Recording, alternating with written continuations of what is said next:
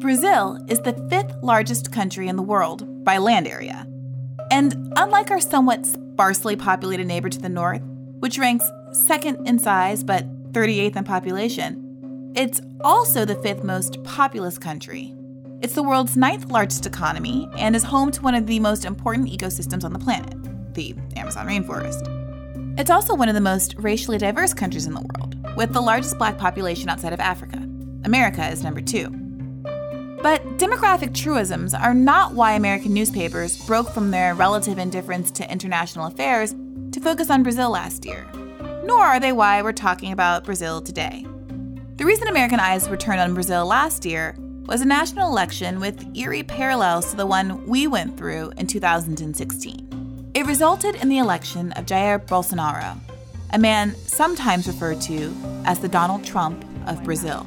Bolsonaro has been dubbed the Trump of the tropics because of the rhetoric and policies the two leaders share. In 2014, he argued with a lawmaker and, after pushing her, yelled, I would not rape you because you're not worthy of it. In a 2011 interview with Playboy, he said he'd rather his son die in a car accident than be gay. Não tem preço. These red outcasts will be banished from our homeland. It will be a cleansing never seen in Brazilian history. The comparison works in some ways, but not in others as my guests on this episode, Michael Brooks of The Michael Brooks Show, and Leandro Demori, a journalist for The Intercept Brazil, will discuss in a bit.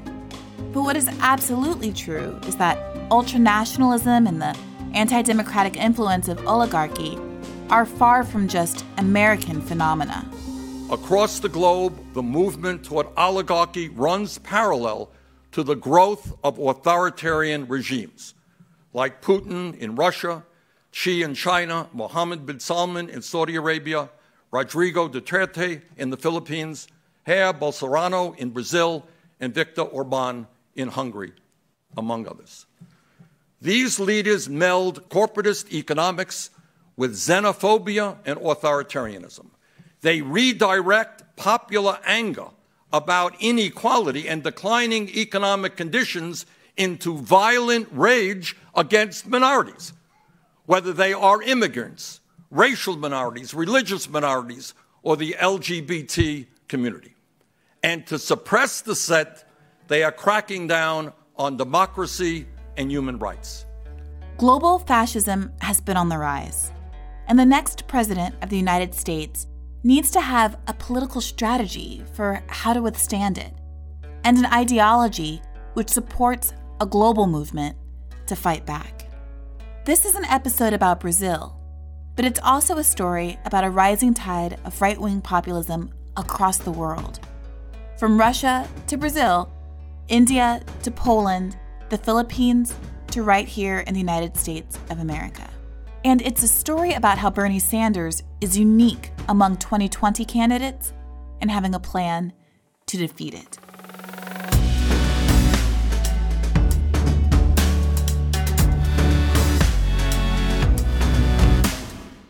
This is Hear the Bern, a podcast about the people, ideas, and politics that are driving the Bernie Sanders 2020 campaign and the movement to secure a dignified life for everyone living in this country. My name is Briahna Joy Gray, coming to you from campaign headquarters in Washington, D.C. Like so many stories about the rise of right wing extremists, the story of Bolsonaro is the story of political corruption. And it's the story of how he took advantage of a corrupt state and the media to marginalize his likely opponent, Lula da Silva. Luiz Inácio Lula da Silva was a two term president of Brazil who represented the country's more progressive Labor Party. Lula enjoyed sky high approval ratings among the people of Brazil. Why? Well, he backed ambitious progressive programs that pulled millions of Brazilians out of poverty.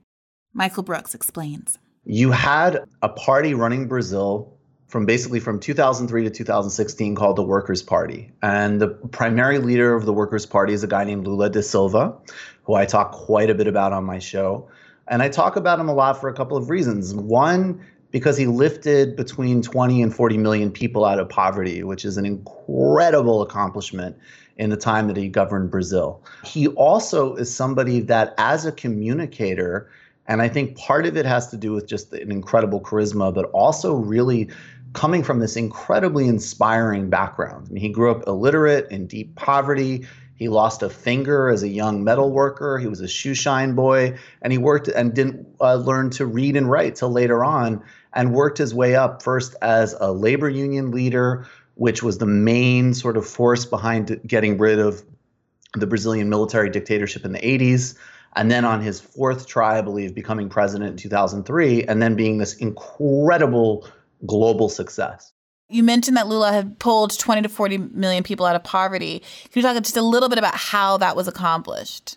So he has one program called Bolsa Familia, which was a really, at that time, a very significant global accomplishment. It was basically just like, it was actually a form of the only condition was children getting immunizations and going to school, and then families just got cash transfers. That was one significant program. And then he just, he radically increased food access for families and schools and things like that. Those were key ways. And then he also, you know, more broadly, he was an ally of labor unions. He pushed through wage increases. He expanded college access in a really radical way. They went on a big building of college construction spree, and there was also a lot of corresponding efforts to equalize who was going to college in terms of, you know, people's economic and racial backgrounds in Brazil. Meanwhile, while Lula was enjoying extreme popularity, Bolsonaro had been nursing a rather unremarkable career. Unremarkable, except for the extent to which he had a history of racist and bigoted statements about women and members of the LGBT community.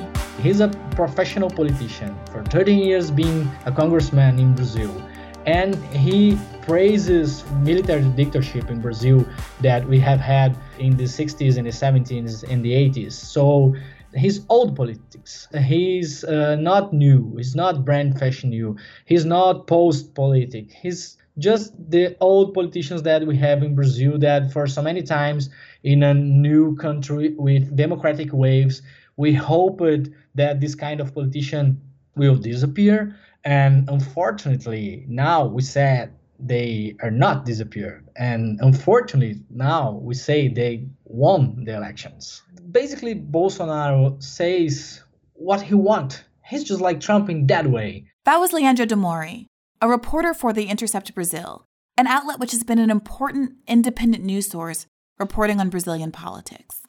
In 2015 2016 bolsonaro started to travel around the country to talk to people. He's just like a, sponge that absorbs all the improperties that people want to know and want to say and can't because you know it's racist or it's misogynist. And bolsonaro he has no problems to to say all that stuff and he he's just like it's a big microphone of Brazilian spirit. is saying things that you can never imagine that someone in 2018 can say. And he says he's he says that all the phrases racist and misogynist against poor people, against indigenous people. This is the parallel between Bolsonaro and Trump. They are just like people, they say, we are authentic people. We are real people. We can say what we want. And this is what the people in Brazil want to hear. This is what the people in the United States want to hear. This is the parallel. This is the playbook you can see in the United States,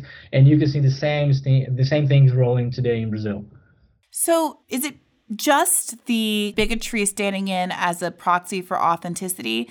Or is there something else? Does Bolsonaro also play with that kind of um, right wing populism that we've seen in the United States and some other countries, where there are these kind of promises about us having a movement that uplifts forgotten people, marginalized people, things like that?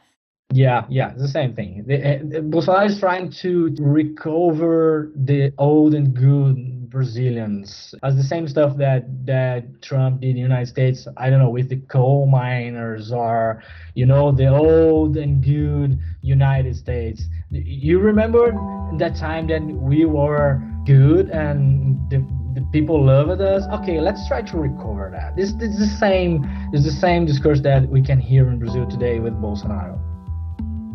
Now, in some ways, the Trump comparison isn't quite accurate. Bolsonaro was a career politician, not a so called outsider like Trump.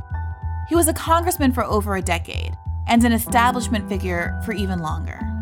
He was a congressman for 13 years and he's selling an image he's selling an image just like he's just like a anti-establishment movement and he's not anti-establishment he is the establishment for 20 13 years but like trump bolsonaro sells bigotry misogyny and intimations of violence as authenticity like trump he targets the most vulnerable in brazilian society while romanticizing the good old days that never existed and like trump he marries reactionary politics with an agenda that overwhelmingly favors the 1%. But he went a step farther than simply stoking bigoted sentiment.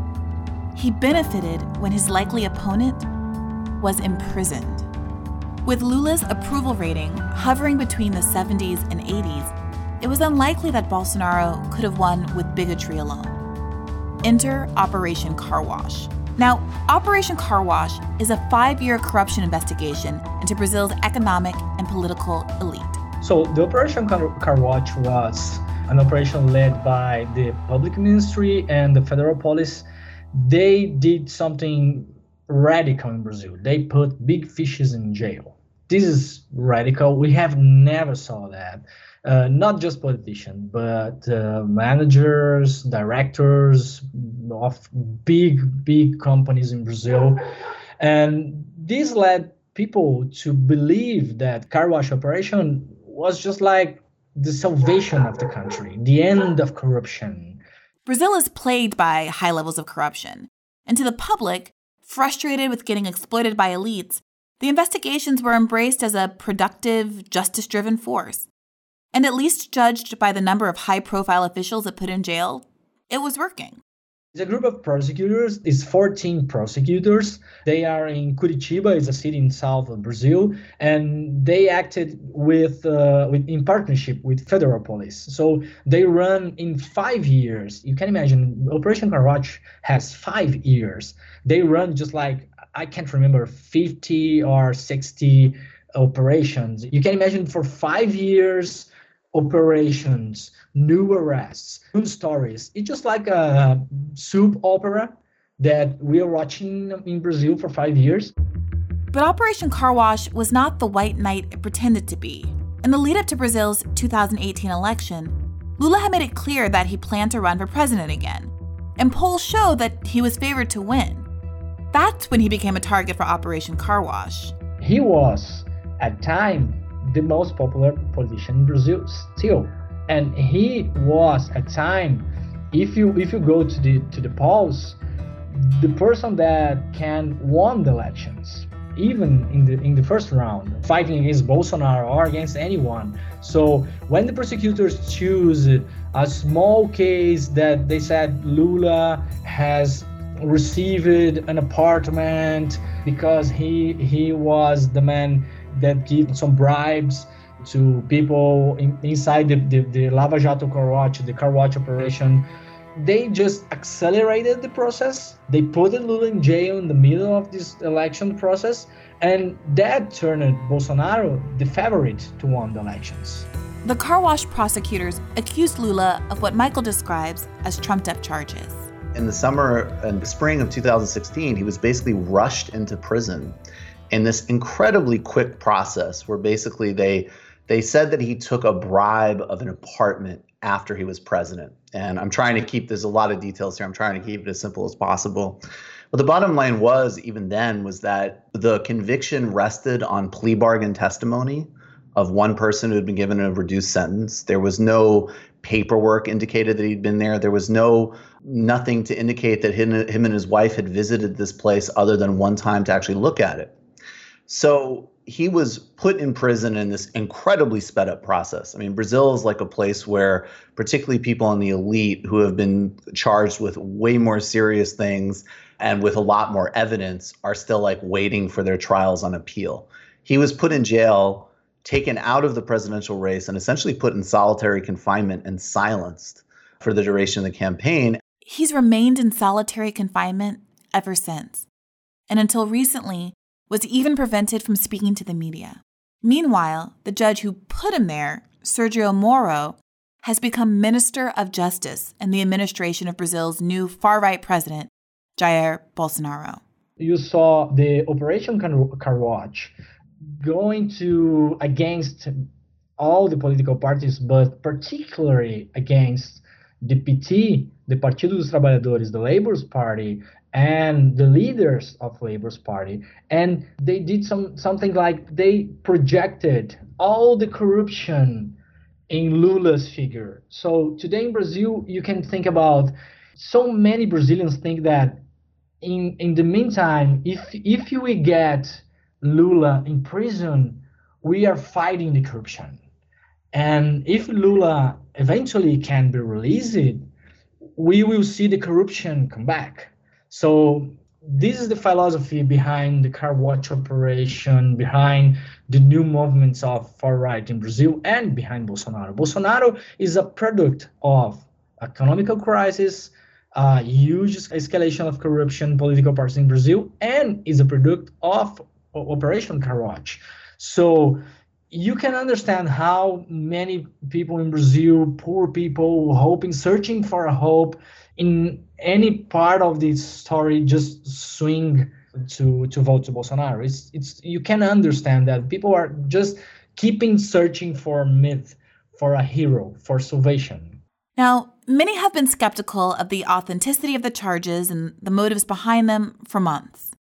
But recently, Leandro and a team of Intercept reporters in Brazil reported evidence which confirmed those suspicions. The Intercept broke this major story basically sh- with all of these leaked Telegram text messages on the prosecution team, which has basically just validated everything that Lula's attorneys and people like me and people like Brazil Wire and other kind of independent sources have said, which is that, of course, they were politically aiming at PT, the Workers' Party, and they themselves had questioned about the validity of the case they brought against Lula, even after they had put him in jail on this incredible, I mean, a charge that just would never pass any muster in a non politicized court system, right? Like that would just be impossible.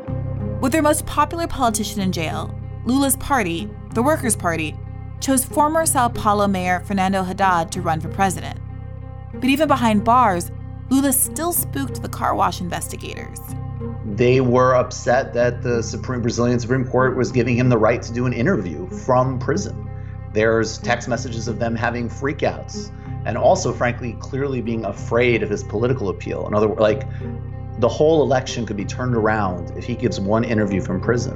We have had access to some Telegram chats and secret conversations, and we are working on the archive. And in, inside the archive, we have all the conversations between prosecutors of car wash operation talking to each other and trying to build a plan to avoid Lula to, to consider that inter- interview to Folha de São Paulo. So it was a very, very political mo- movement.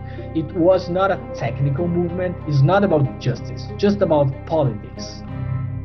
In the middle of elections, Lula was already arrested in a prison in Curitiba, in the in the federal police prison, and um, the Supreme Court authorized Lula to consider an interview to Folha de São Paulo, the main uh, newspaper, the most important newspaper in this country. So at time, the prosecutors, the Lava Jato prosecutors, as we are publishing in the Intercept Brazil in these days, they was just like terrified about Lula conceding an interview because, as they said in the secret chats, that can help to elect Fernando Haddad, that was Lula's candidate, Labor's Party candidate at time against Bolsonaro. So they operated secretly. They talked to another public uh, ministries people. They already talked to to Supreme Court judges, and at the end, the interview was not authorized in the middle of campaign. And the media, unsurprisingly perhaps, also played a role. For so many years, media was some kind of official press of the car wash operation. I mean, for so many years, journalists they they got tons of journalistical scoops from car wash operation without investigating without talking to source, just being feeded by the persecutors. So you can imagine that right now that helped, of course, to elect Bolsonaro, right? Because Bolsonaro is a product of car wash operation too. And right now, with the new revelations of the Intercept Brazil, you can imagine that part of the mainstream media in Brazil, they are with us, they are partners, they are looking into the archive, searching for new stars and publishing new stars. But some important part of mainstream Brazilian media, including Globo, that is the main strong and important media company in Brazil, they are even now trying to protect the car wash operation, to protect the prosecutors, to protect the ex-judge and Minister of Justice of Bolsonaro, Sergio Moros. With Lula neutralized and incommunicado, the path was clear for Bolsonaro to win Brazil's presidency, enjoying support from outlets like the Wall Street Journal along the way. Bolsonaro's win is that much more frustrating when viewed through the lens of Lula's life, record, and what he means to Brazilians.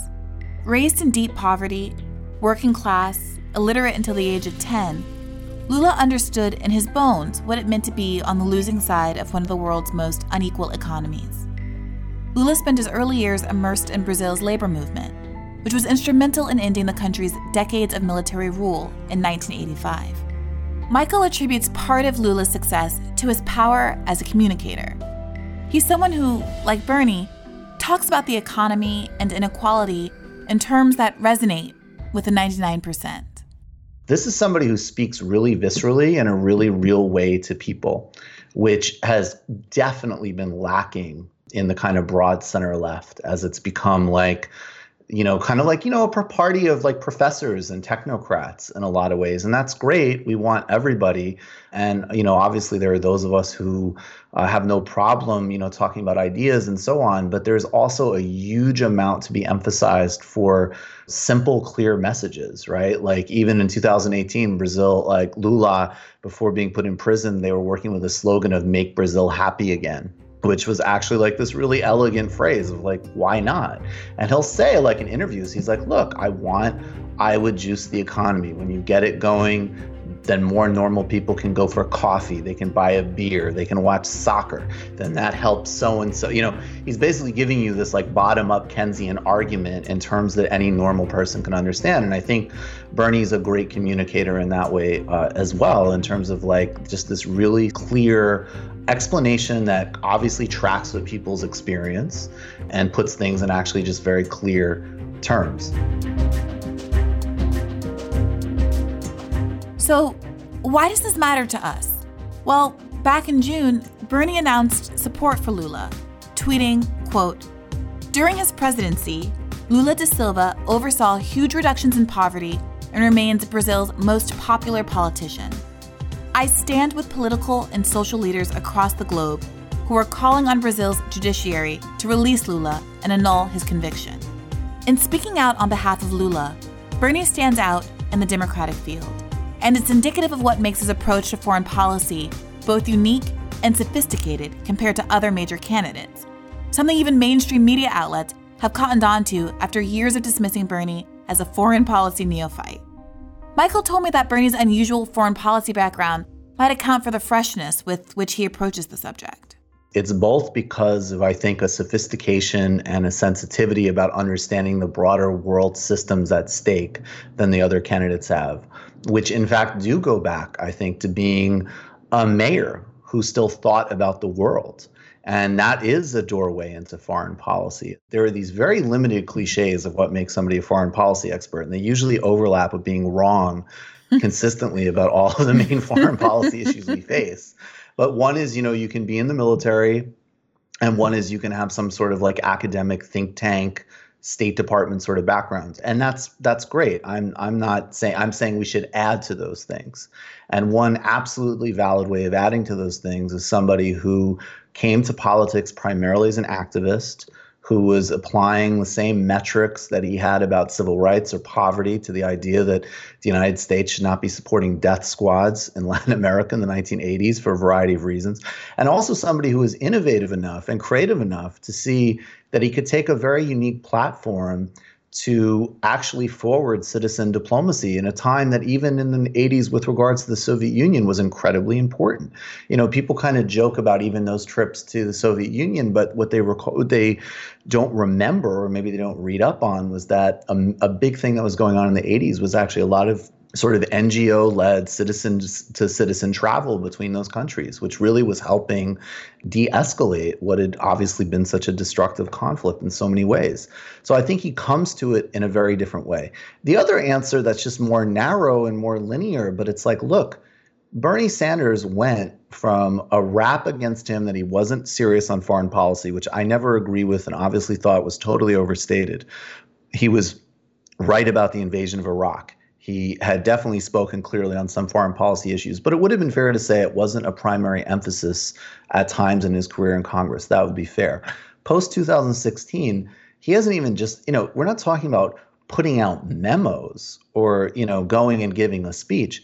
He is the leader in trying to stop what's happening in Yemen, which is one of the just great atrocities and horrors of the world today, something that the Trump administration is actively supporting, something that uh, Sanders has led on in a, in a completely unparalleled way, in, including in terms of pulling together what on the surface looks to be a very unlikely coalition. He's been totally clear about Iran to the point where Bernie Sanders was the only member of the United States Senate to vote against an Iran sanctions package. That's one of the most important votes you can cast. And he's voted against some of these, you know, military budgets. And, and frankly, like that is something, along with all of these other areas, that I only see Sanders being increasingly able and willing to question, whether it's the reason we have a housing crisis or you know the reason why we have such inequality part of that is going to have to be we can't have budgets like this in terms of the military. We can't have a foreign policy that's led by that anymore. So I think if you look at the pathway that he has to foreign policy up through the work that he's done today. And of course, I would add the courage to be clear that a leader like Lula should not be in prison. And that in fact, we should be aligning with and supporting people like that. It stands alone. And it's also only something that we're, you know, we're going to have to back him a lot on because it goes against so many of the kind of thoughtless cliches that people are used to when we hear about quote unquote tough or serious on foreign policy. Leandro explained that, along with other leaders around the world, Bernie's support for Lula and democratic rights really does matter in Brazil. It's very important actually because in Brazil so many politicians they are with the government, allied with the government, and for other side, so many politicians on the opposition, they are trying to not involve themselves in this history in some kind of way. So it's important to be to know that that Bernie and other politicians all around the world are following what we are doing and for the, the, the liberty of even for the liberty of the press in Brazil, it's important for, for us being people like Bernie watching us and, and saying, look, you must confirm your constitution, your Brazilian constitution, that we are protected right now. We are protected about our, our source, about anonymity of source. We have the rights wrote on our constitution to publish that stories. The institutions in general in, in, countries like Brazil they are not strong enough to support the constitution so it's very important to be people like Bernie looking watching us and saying you are doing the, your job you are journalists and you need to be respected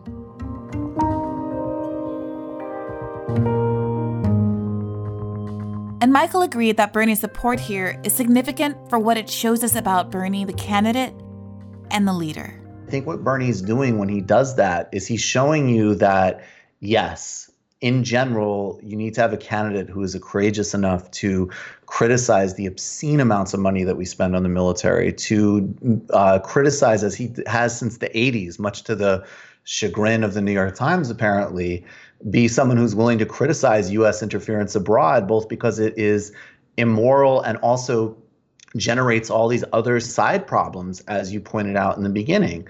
And so, but what he's doing when he speaks out for Lula is something that is also really important. Look, if you're just like focused on the issues that you need delivered for and you're working two different jobs like okay like don't worry about brazil but it's very distinct that he's talking about like a form of that same solidarity and ethics that should drive policy in the united states should be a global impetus. And that is you know if if i was to just speak in general terms about the other candidates you have a bunch of other candidates who are basically just they're pretty much in the same thought process of the sort of traditional foreign policy consensus, which has led to so many problems. And then maybe others who have been willing to take brave stances on certain issues, but have not extended that to the idea of like a genuine partnership or solidarity with people from other countries, which I think is essential and again, just unparalleled in terms of what he brings to the table. Along with his position on Lula, Michael pointed to Bernie's leadership with regard to both Iran and Yemen as examples of just how different, even unprecedented, as Sanders administration's foreign policy would be. I would look at that Iran sanctions vote. I think that that's an incredibly important vote. And and I'll just spell it out because I know the kind of obvious answer to it, which was that it was a bundle. It was both a sanctions vote against Russia and Iran, and I know that there's a lot of feelings about Russia. I have no problem with an example that you know that Senator Sanders talks about Putin's leadership in the context of right-wing authoritarianism. That's correct and appropriate. I think being able to critique and understand a global trend and recognize that you actually still want to, as an example, collaborate on arms control, which I would hope that all anybody running would want to do. That's a pretty important area.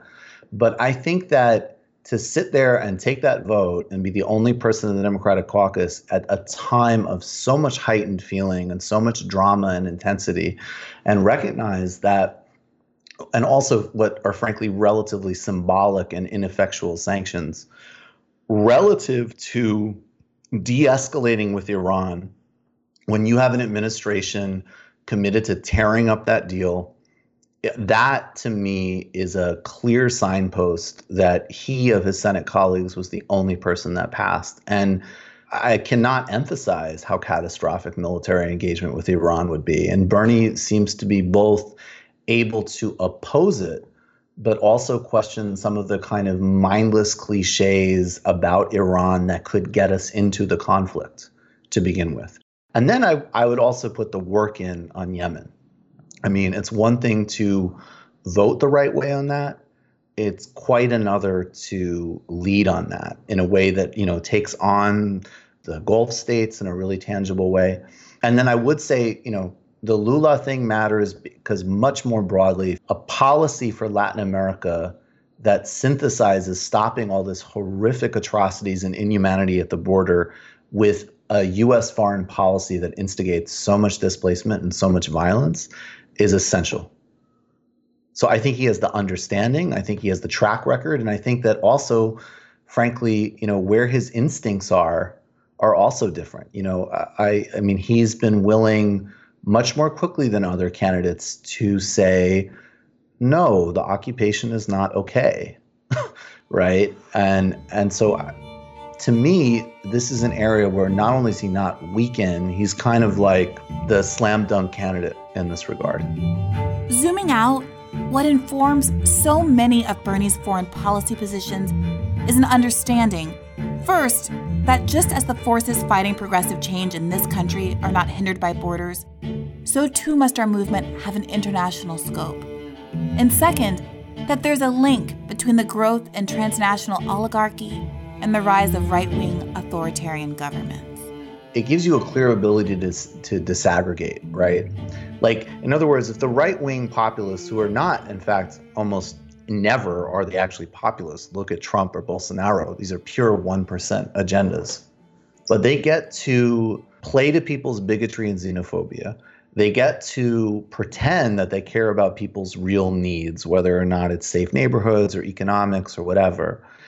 And then, if the only response is either a really technocratic one that doesn't speak to people in a visceral way, and that's why some of this stuff is really just, again, clarity of communication. But maybe, and again, I don't even necessarily know either. I actually think that there's some people in in center left and, and the Democratic Party who they sort of have the brands that they fight against right wing populism when it comes to things like xenophobia, but when it comes to the actual record, I don't know how true that is. But what you do when you when you have a left argument is one, particularly in the United States, is you and and elsewhere, you definitely can activate activate and mobilize the you know cross boundary working class coalition. That's real. It's there. And it's also people that, regardless of how you win a campaign, literally need to be delivered for. And then you also call the bluff on the other side, right? You say, look, you're not actually doing this. I actually do have a plan. I will actually confront Amazon. You can have a little Twitter argument with Jeff Bezos and do this, you know, whatever nonsense. But we're going to actually take that company on and we're going to change people's lives as a result of it. And then I think, you know, in terms of voters, then they have a really clear choice, right? And I think you will get, I don't know how large a group, but I think it's a geographically significantly placed group of people who fell into the Trump thing who will come back. And then, frankly, it also clarifies the boundaries on everything else, right? Because if somebody, it's like, look, let's be really clear what the choice is. And if you're picking a Trump over a Sanders, then there's no hiding room for what that vote is really about. And if that's what the vote is really about, then that's obviously we're just going to have to win that battle. There's the same dynamic in Brazil, right? There's clearly a chunk of people that would have voted for Lula but then voted for Bolsonaro. And I think that like part of what this comes down to is the credibility that people believe you're actually going to do something and then also the just simplicity and clarity of your message. And i think that in today's world that's ironically something that actually makes bernie a charismatic candidate in an odd way. Because it's so clear there's so little bullshit. And so to me because i would because yes there's race and class and xenophobia and gender like those are the things that everybody knows about and are really important, all of those things for understanding the electorate. But I also think there's people who are burned out, people who are freaked out about the future, people where it's just too complicated, too toxic. They don't want to, you know, they don't want to get into it. We were we were joking on my show recently as an example of some people in the electorate like uh, somebody uh, tweeted a response to an Ilhan Omar tweet, and they said something to the effect of like, "Thank you, Congresswoman. Like you and Trey Gowdy are the only people with integrity in Congress." You're like, okay, like how do you even work with that? And to me, it's like, well, maybe what only thing that's getting through is like Ilhan Omar is super authentic. She's honest, you know, like. So I don't want to reduce politics to that, but I do think that we can't forget that as well. And I think that Bernie is actually carrying that flame really well. I think that he's talking about who he is, why he's doing this, what motivates him. And then in his case, it's a seamless transition, right? It's not like, oh, I have this beautiful life story and then like I'll get back to you later on what I actually want to do. It's I have this mission and this purpose and it correlates. I think if there was a war with Iran, it would be an absolute disaster uh, for our country, for Iran, for the region, and for the world. What we are saying today is that in the midst of the worst humanitarian uh, disaster on the planet, where 85,000 children have already starved to death, where we are fearing uh, imminent famine and perhaps the death of millions of people, what we are saying now is we've got to end that war. We've to help the people of Yemen uh, with food, with humanitarian supplies, not with more bombs. One of the differences that Joe and I have in our record is Joe voted for that war. I helped lead the opposition to that war, which is a total disaster. In the long run, if we are ever going to be, bring peace to that region, which has seen so much hatred and so much war, we are going to have to treat the Palestinian people with respect and dignity. Put it simply, this movement doesn't stop at our borders, and neither should solidarity. Unfortunately, like all of these people like Thomas Friedman have sort of turned these things into cliches, but we actually do live in a very interdependent world. And even some of the projects and goals we have for ourselves in the United States towards redesigning like how society how the economy works as an example for people uh, in a way that would benefit the many not the few which is like what the sanders campaign is all about will in certain ways run up against um, questions about global trade agreements foreign policy uh, what other countries are doing and whether or not these things can be synchronized or not. And you know, when you talked about this rise of right-wing populism, I think it is also important to note that you know, right now, unfortunately, we're seeing this global rise of right-wing populism. And in the past, in the 90s and early aughts, there was a global synchronizing of third way governments. Basically, you're talking about governments like Bill Clinton's government in the United States, Tony Blair's government in the UK, there were also governments at that time in Brazil and uh, Sweden and Germany that identified in that way. And, you know, you're basically talking about traditionally center left uh, parties or labor oriented parties that move to the right on economics would be a way of super simplifying it. And that they had a shared global project, you know, like they were meeting in different capitals together, they were trying to coordinate. Um, and think through problems together, and they're kind of like shared framework. So I totally see a world where hopefully, in addition to electing Sanders, there's a lot of really good, democratically oriented left populists who are taking power and trying to deliver more broadly for their people. And they're thinking together across boundaries. Solidarity should be a verb. And with respect to foreign policy, as elsewhere, Bernie Sanders is a model for action. That's it for this week. Let us know what you think at hearthebern at berniesanders.com or send us a tweet with the hashtag hearthebern. If you haven't already, please take a moment to rate, review, or like us on Apple Podcasts, SoundCloud, or wherever you're listening. As always, transcripts will be up soon. Till next time.